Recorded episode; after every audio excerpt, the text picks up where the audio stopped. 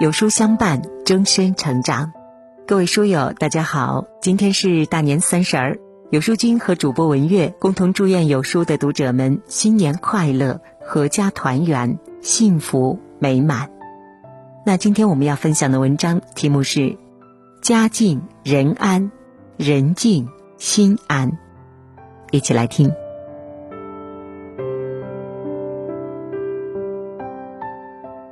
曾经有人说过，你所居住的房子正是你自身的折射，你的人生其实就像你的房间。屋子的干净程度，往往能够显露出一个家的风水，看出一个人的生活态度。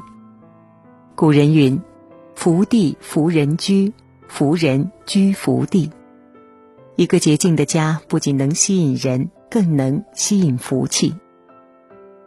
著名哲学家马克思曾说：“人创造环境，同样环境也创造人。家既是我们居住的地方，也是我们心灵的港湾。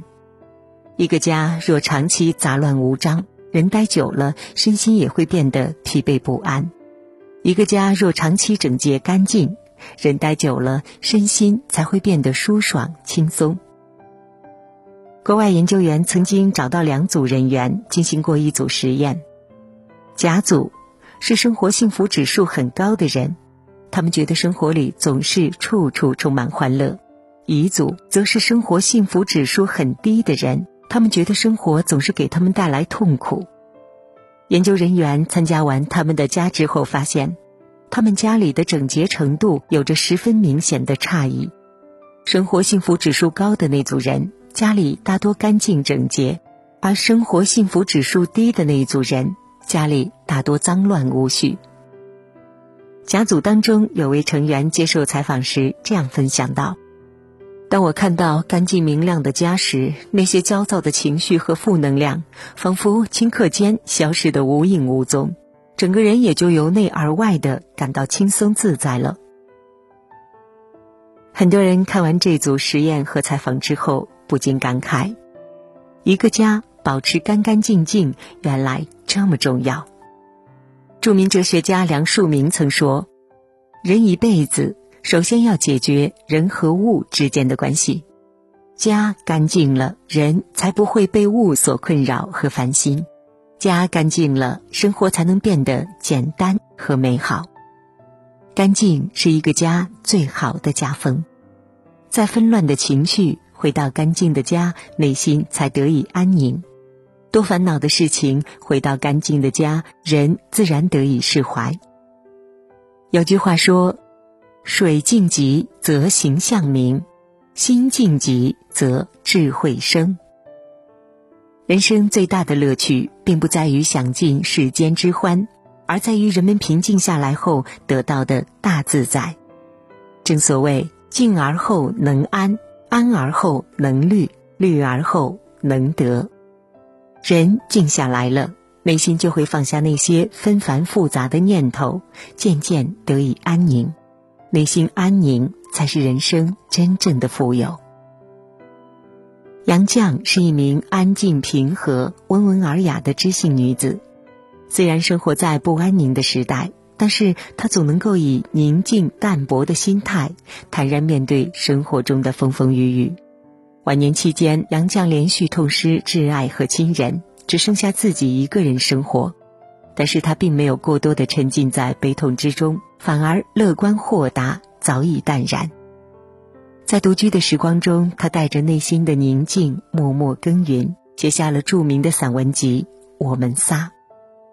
他说：“人生最曼妙的风景，就是内心的淡定和从容。”他的生活也确实如此。无论生活给予他多少磨难，杨绛始终能够在内心留一块净土，不慌不忙、从容自若地处理好眼前的困难，把生活打理得井井有条。无论生活如何为难他，他始终不争不吵，以安静优雅的姿态笑对人生。白岩松曾说：“无论谁不平静，都不会幸福。”深以为然。人静下来了，心中才能无所挂碍。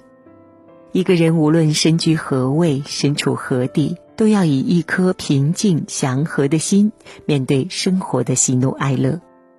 唯有如此，才能拥有无穷的力量去创造属于自己的幸福。《坛经》中说：“一切福田不离方寸，从而心密，感无不通。”人人所希冀的福气，其实并不在外面。而是在自己的内心。好运不是天注定的，是自己修来的。而人生的种种修行都离不开修心。心若不安，再奢侈豪华的生活也索然无味。心安宁了，人就简单自在了，自会把日子过得有滋有味。有一次，范仲淹找来一位风水大师前去查看母亲的墓地。风水大师看后惊慌失措，坚决让范仲淹前移墓地，否则便会断绝后嗣，断送事业。但范仲淹却拒绝了风水大师的建议，并云淡风轻地回答道：“既然是绝地，也不应该别人去替我承受。如果我真的命中注定没有后嗣，事业终将遭遇低谷，那迁坟又有何用处呢？”倒不如放宽心态，顺其自然的过好当下的生活。结果呢，范仲淹不但没有断绝后嗣，反而家族开枝散叶，延绵了八百多年，而他的事业也并没有受到波折，反而步步高升。周国平说过：“人最贵的东西就是生命和心灵，把命照看好，把心安顿好。”人生即是圆满。一个心安的人，面对人生百态，都能够抱以乐观的心态，自然活得洒脱随性。一个心安的人，面对世事无常，既能沉得住气，又能扛得起事儿，自然过得淡定从容。常言道：“心安身自在，心宽福自来。”心安了。日子就变得单纯美好，福气也随之而来，未来的路便能走得更长远、更开阔。《扫除利益》书当中有一句让人醍醐灌顶的名言：“如果你的房间脏乱不堪，梦想和好运就会溜走；而且如果你放任不管的话，脏乱的房间还会给你招来厄运。”人这一生都有因果关系，家静人则静，人静心则安，心安福则来。有一位年轻人携家带口搬到了新的镇上，搬进新居几天之后，年轻人盛情邀请了当地很有名的大师到家里看看家具摆放位置是否符合风水。不料约好的当天，大师突然有急事儿，不得不出远门。便派了弟子过去拍照，弟子把照片和视频发给大师之后，还没有说出具体方位，大师就跟弟子说：“你可以回来了，这一家的风水不用看了。”弟子和年轻人都感到诧异，大师解释道：“从这些照片里，我看到了一个干净整洁的家；从视频里，我又看到每个家庭成员都是平心静气、不急不躁的状态。”这种和和气气的氛围是无价的，这样的地方当然是风水极地，这一家子的人自然是有福之人呐。听完大师的一番话，弟子深受启发。原来古人说的“福人居福地，福地福人居”是这个意思啊。几年之后，因缘巧合之下，这个弟子再次路过此地。发现这户人家果然家富而小。很多人讲究风水，其实呢，最好的风水就是一个干净的家。不管在外面经历了多少纷纷扰扰，只要踏进干净温暖的家，就能让人撇去浮躁，慢慢静下来。人静下来了，内心就会感到安宁和心满意足，万事兴旺，也便是水到渠成之事。